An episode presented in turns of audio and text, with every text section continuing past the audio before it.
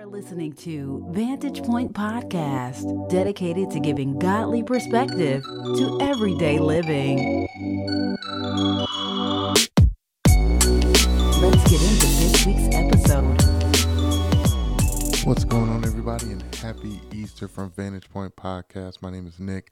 I'm the host and creator of Vantage Point. I want to thank you uh, for being with me on this very very special episode of Vantage Point. If you didn't know, it's Easter Sunday, Resurrection Sunday. It is the day that over 2,000 years ago that signified the authority of Jesus Christ. It's a day we celebrate that our Savior has risen from the dead and ascended into heaven. And if you've been with us the last five weeks, you know, we've been in this series called Who is This Jesus? And this series actually was supposed to be titled God Is, but as I came out of February in our Dream Vision series, it was very clear and hearing from God that He wanted me to introduce His Son to the world and, and really have this series focused on it. So, for the last five weeks, we've been looking at this question Who is this Jesus, right? Who is this man that lived to be 33 years old, who did ministry for three years, who healed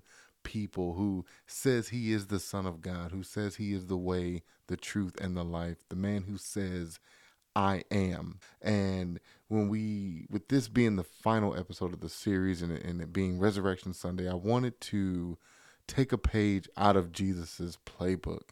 And, and there's a moment uh, that's before the betrayal of Judas, it's before the garden we talked about last week, it's before the cross that Jesus asks a question and this question is actually um, asked, asked shortly after another question, and it's recording in, recorded in three of the four Gospels. It's in Matthew 16, 13 through 16, uh, Mark 8, 27 to 29, and Luke 9, 18 through 20. And in all accounts, Jesus first asks, Who do people say I am? And in Luke, it says, Who do the crowds say I am? In other words, what does everyone else say about me? And his disciples give all these different types of answers of who other people say he is. And then in the three gospels, Jesus responds, and we're going to read from Mark 16 15. It says, But you, he asked them, Who do you say that I am? And uh, Mark 8 29 says, But you, he asked them, Who do you say that I am? And Peter answered him, You are the Messiah. And in Luke 9 20, it says, But you, he asked them, Who do you say that I am? Peter answered, God's Messiah. And so this episode, part six of Who is this Jesus, is going to focus on exactly that question. And it's going to focus on not just who do you say I am, but who do you say?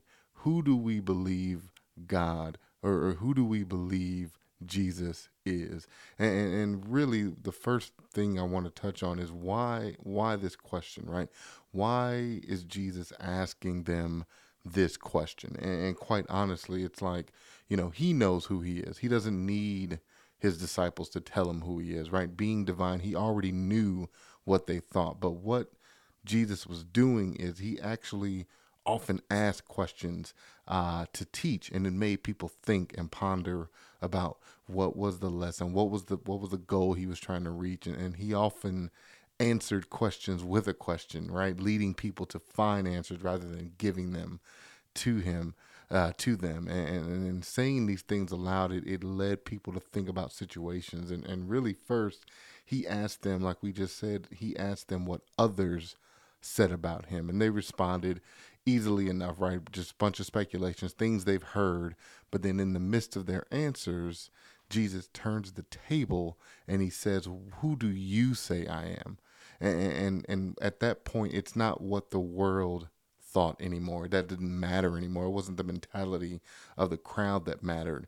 What mattered to him at this moment was, You've been with me for this long. You are my disciples. Who do, who do you say that I am. And now it was time um, for the disciples to claim Jesus' identity for themselves, not for the world, but for themselves. And again, Peter answers, You are the Messiah.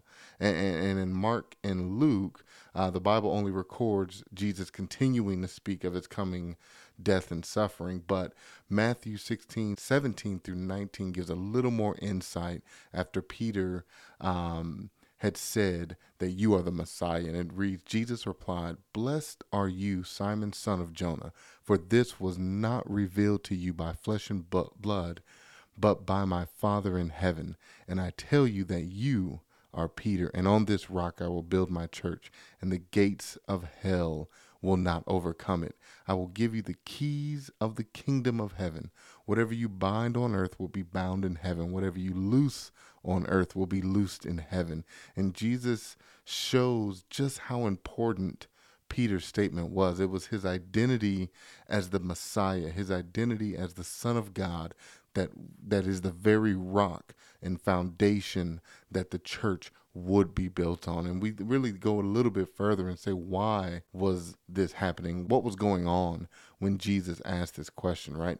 And in all three accounts that that this is mentioned his exchange is recorded after the feeding of the 4000 and at this point jesus has traveled all over. He's teaching. He's done many things. He's forgiven sins. He's walked on water. He's driven demons raised the dead. We talked about the miracles of him uh, for two weeks in weeks uh, three and four. Um, but then the disciples they, they had seen all these miracles and they'd been following him for some time. So they this isn't new to them. They they see these things, um, but what even they had been uh, sent out in His name and preaching repentance and healing, and they've even casted out demons. And even after all this, Jesus still turns to them and asks, who do you say I am? And, the disciples were at this point beginning to understand a little more who he was. They were beginning to to understand what this title, who this man was, um, as the Messiah, and and that word, um, that title, was often misunderstood in those times. And when we think about um, just the foretold Messiah, right? It, might be a military leader or, or, or deliver from Israel from Roman rule, right? This may be a lot of the reason why Jesus told the disciples after Peter's confession not to tell anyone he was the Messiah because people would misunderstand. As we came to see, a lot of people just didn't understand who he truly was and what he meant when he spoke. And, and really, what the point that we need to understand is that Jesus came to do way more than just free us from earthly rule. That that's not that was like a piece of it, but that's not the whole uh, piece of, of what his mission, what his ministry, what his life meant.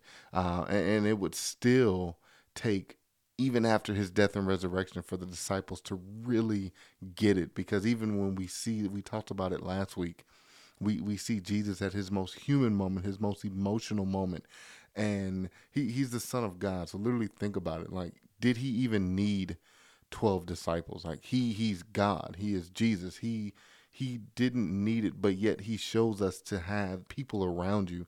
And in the one moment uh, that he needed them, they were asleep. He tells them to watch and pray, and they were asleep.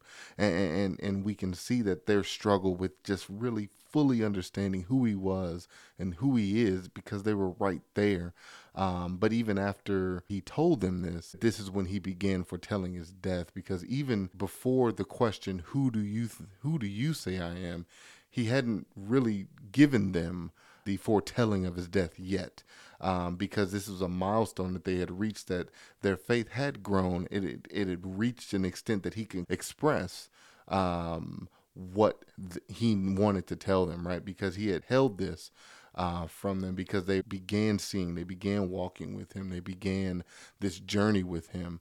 Uh, and, and, then he, he continues to explain this that he must go to Jerusalem, he must suffer, he must take the cup, the, the that he must be killed and raised on the third day. And, and, and he wasn't going to be the Messiah that anyone expected.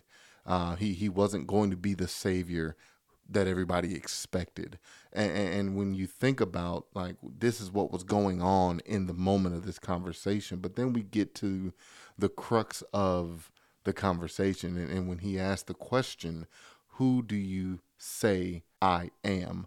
And, and that term I am, we, we see that a lot in the Bible. And, I am is, is a really important phrase. And even God himself first declares this name for himself in Exodus when he appeared to Moses in the burning bush. And God, uh, Moses had said to God, Suppose I go to the Israelites and say to them, The God of your fathers has sent me to you. And they ask me, What is his name?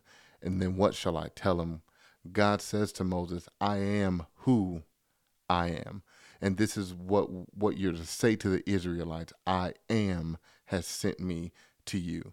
And Jesus also uses this multiple times. He says, I am the bread of life. He says, I am the light of the world. I am the door of the sheep. I am the good shepherd. I am the resurrection and the life. I am the way, the truth, and the life. I am the true vine. And, and let's not forget that before in John 8 58, before Abraham was born, I am. And, and through these, he alludes to his identity as divine. And, and, when we think about the I am statements, and I am the Alpha and Omega, says the Lord God, who is, who was, and who is to come, the Almighty, Revelation 1 8. God is consistently, constantly claiming his identity, even in asking the question, Who do you say I am?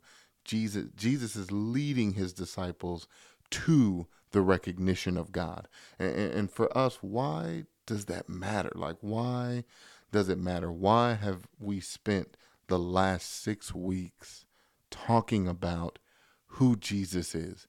Why have we spent all this time um, investing in, in in in understanding who he is and, and finding answers to this question? Because we can go back to to his time in Jesus's time. People had a lot of answers for who he was, just like they do today.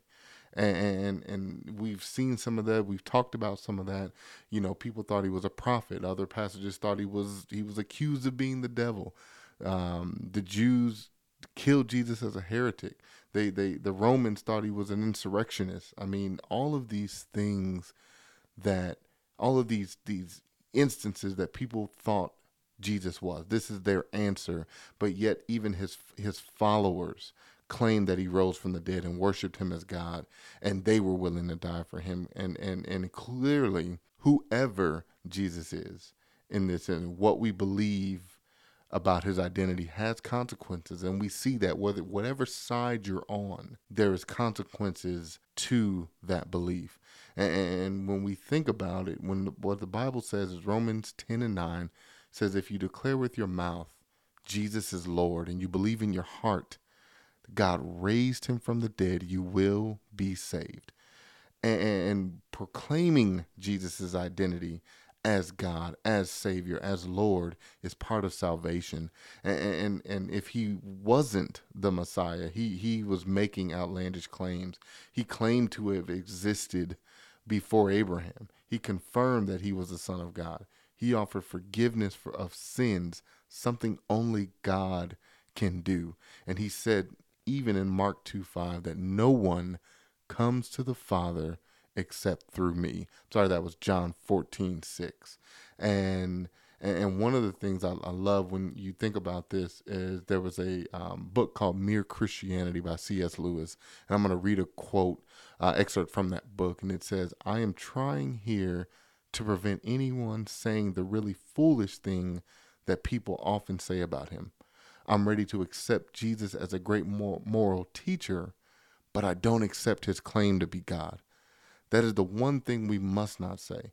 A man who was merely a man and said the sort of things Jesus said would not be a great moral teacher.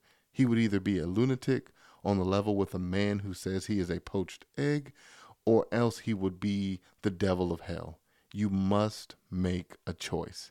Either this man was and is the Son of God, or else a madam or madman or something worse.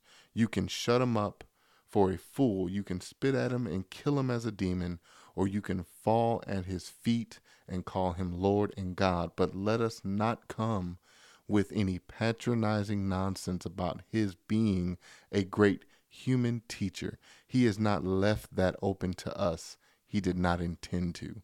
And, and when we think about this, this really, the series, this episode, this whole moment that we are in, when you think about the resurrection, when you think about this holy week we've been in, it all boils down to one thing Who am I to you? And really, the question for us all, the question whether you're listening um, in the US, whether you're listening across the globe, wherever you are hearing this message, the one question that this all boils down to is who is Jesus to you? And I, I was um, reading something earlier this week, and a question had came up: Why is Jesus your personal Savior? Right, and, and it goes from this: here we're reading about Jesus to now we're experiencing Jesus, and and really just like the quote says, it, it, it's you can either you have to choose one or the other. It has to be a choice, right? You either are believing who he is in totality, or you believe nothing of who he is. You can't we can't half step in our belief in Jesus Christ. And when, when I think about it, like that's the when you core that's the core principle that sets Christianity apart from every other religion is our belief that the supreme God of the universe, God Himself, took on human flesh, lived among us, and then in His immense love died that we might be forgiven. And if we're willing to claim Jesus as our Lord, you know, we can there there is a connection and a relationship that's built at that moment. And and we had said it earlier in this series. I said it that this there's a moment, the greatest moment in your Christian walk is salvation. It is the moment where you lay down your will and accept his will. You accept the belief that Jesus is Savior and Lord and that he died on the cross and rose on the third day. That that's a belief, that's a de- declaration of that. But what it ultimately comes down to is that moment of salvation, as great as it is, is the lowest moment of that relationship. Because what what I've learned, and when I think of the question, who do you say I am? Who does Nick Ruffin say Jesus is?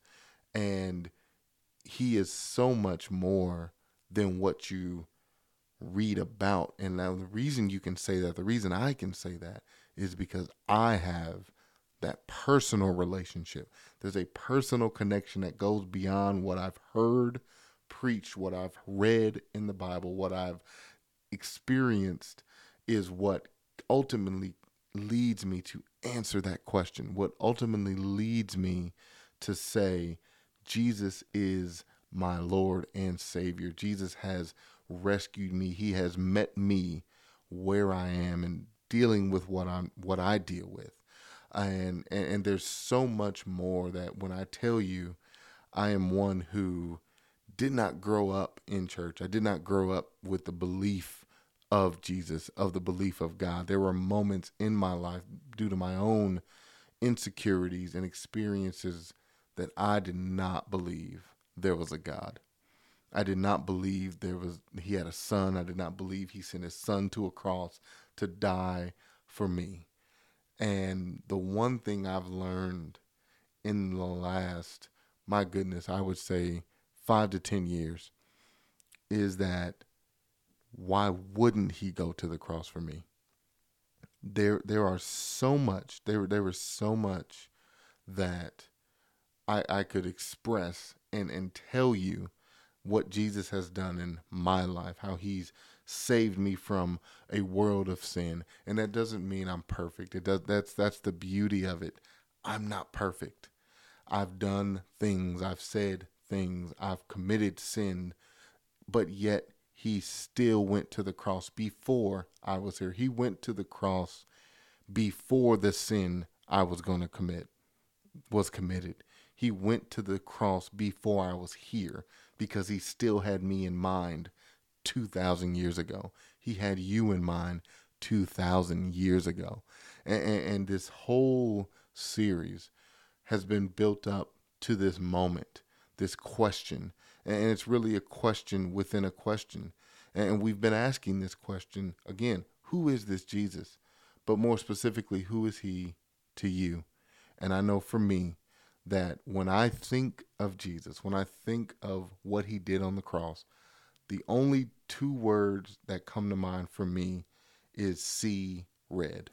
And, what I mean by that is I was able to experience something several years ago and where I was able to write out my sin, write it out on a canvas. I was able to write out addicted to pornography. I was ready to I could write out lying, manipulation, manipulator, all of these things that I dealt with, insecurity, shame, uh, doubt, all of these things I was able to write on a canvas.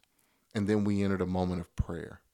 And, then in the midst of that prayer at the end, we had to go back up to the canvas and take red paint and dip our paintbrushes in the paint and walk right back up to our our sins, our issues, our mess and take red paint and go across our issues in the red paint and cover them in the red paint. And what that signified is that the blood of Jesus Christ covers our sin. The blood that he shed on Calvary, the blood that was shed at the cross, covers your sin, my sin. It doesn't matter what it is. And I love, I've heard pastors say this all the time that the foot of the cross is level. It doesn't matter what you've done, it doesn't matter what you've said, it doesn't matter who you are. That Jesus shed the blood for you. He shed the blood on Calvary for you. He went to the cross with you in mind. And, and there's something very specific about the moment of the cross, and, and, and it's in Scripture where Jesus commits his his his being to God. And, and when I think about that, there's there's you know, when, when a person dies, they die. Like there's no I don't control that. Like it happens. But yet in this moment, even at the moment of the cross, at the moment of his death, his last breath, Jesus commits himself to his Father. At the last minute, he gives himself to God. And, it is finished at that point. And what I'm saying to you is even at the moment that you think you're out of time, the moment you feel like I can't change this, there is still time to say, I give myself to you, God. I give myself because I know that Jesus went to the cross and, and that gave me a choice. And, when you think about the last three days, when you think about what he endured, and when you think about what he did, know that it was all for you. And I love John 3:16. It's a verse scripture. You see it. Athletes write it on their shoes. We see it all over the place. But John 3:16 says, "For God so loved the world that he gave his only son, that whoever believes in him should not perish, but have eternal life." God so loved the world, he made a choice. And he gave his only son for the world. And then on the cross, Jesus made a choice and gave his spirit. And so today, we have the opportunity to make a choice. And I just want you to pray with me. We've been doing this every week that we come to this moment at the end of the episode where I'm giving you the opportunity.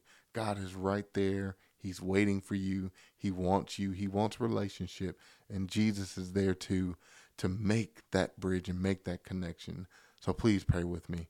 It says, uh, repeat after me God, you love this world so much, you made a choice. You made the choice to give your son. Your son made a choice when he gave his spirit to you. Now I have a choice. I'm not a perfect person. I have sinned. But today I believe in the death and the resurrection of your son Jesus. I believe that he died so I can have relationship with you. I commit and give my life to you. I believe in my heart that Jesus is Lord and that you raised him from the dead. I openly declare my life to you. Amen. And, I'm telling you, I've said it every week that if you pray that prayer, it is the greatest, the greatest decision you ever made, the greatest choice that you could ever make in your life. You, I want to help you. Please email us. This is vantagepoint at gmail.com. And I want to help you with resources. I want to connect you to some awesome ministries that I know personally, wherever you are. You can watch online. If you're in the area, you can visit. But know that there are resources, and this is something you don't have to do alone. That is the best thing about walking this walk with Jesus is it's not done alone.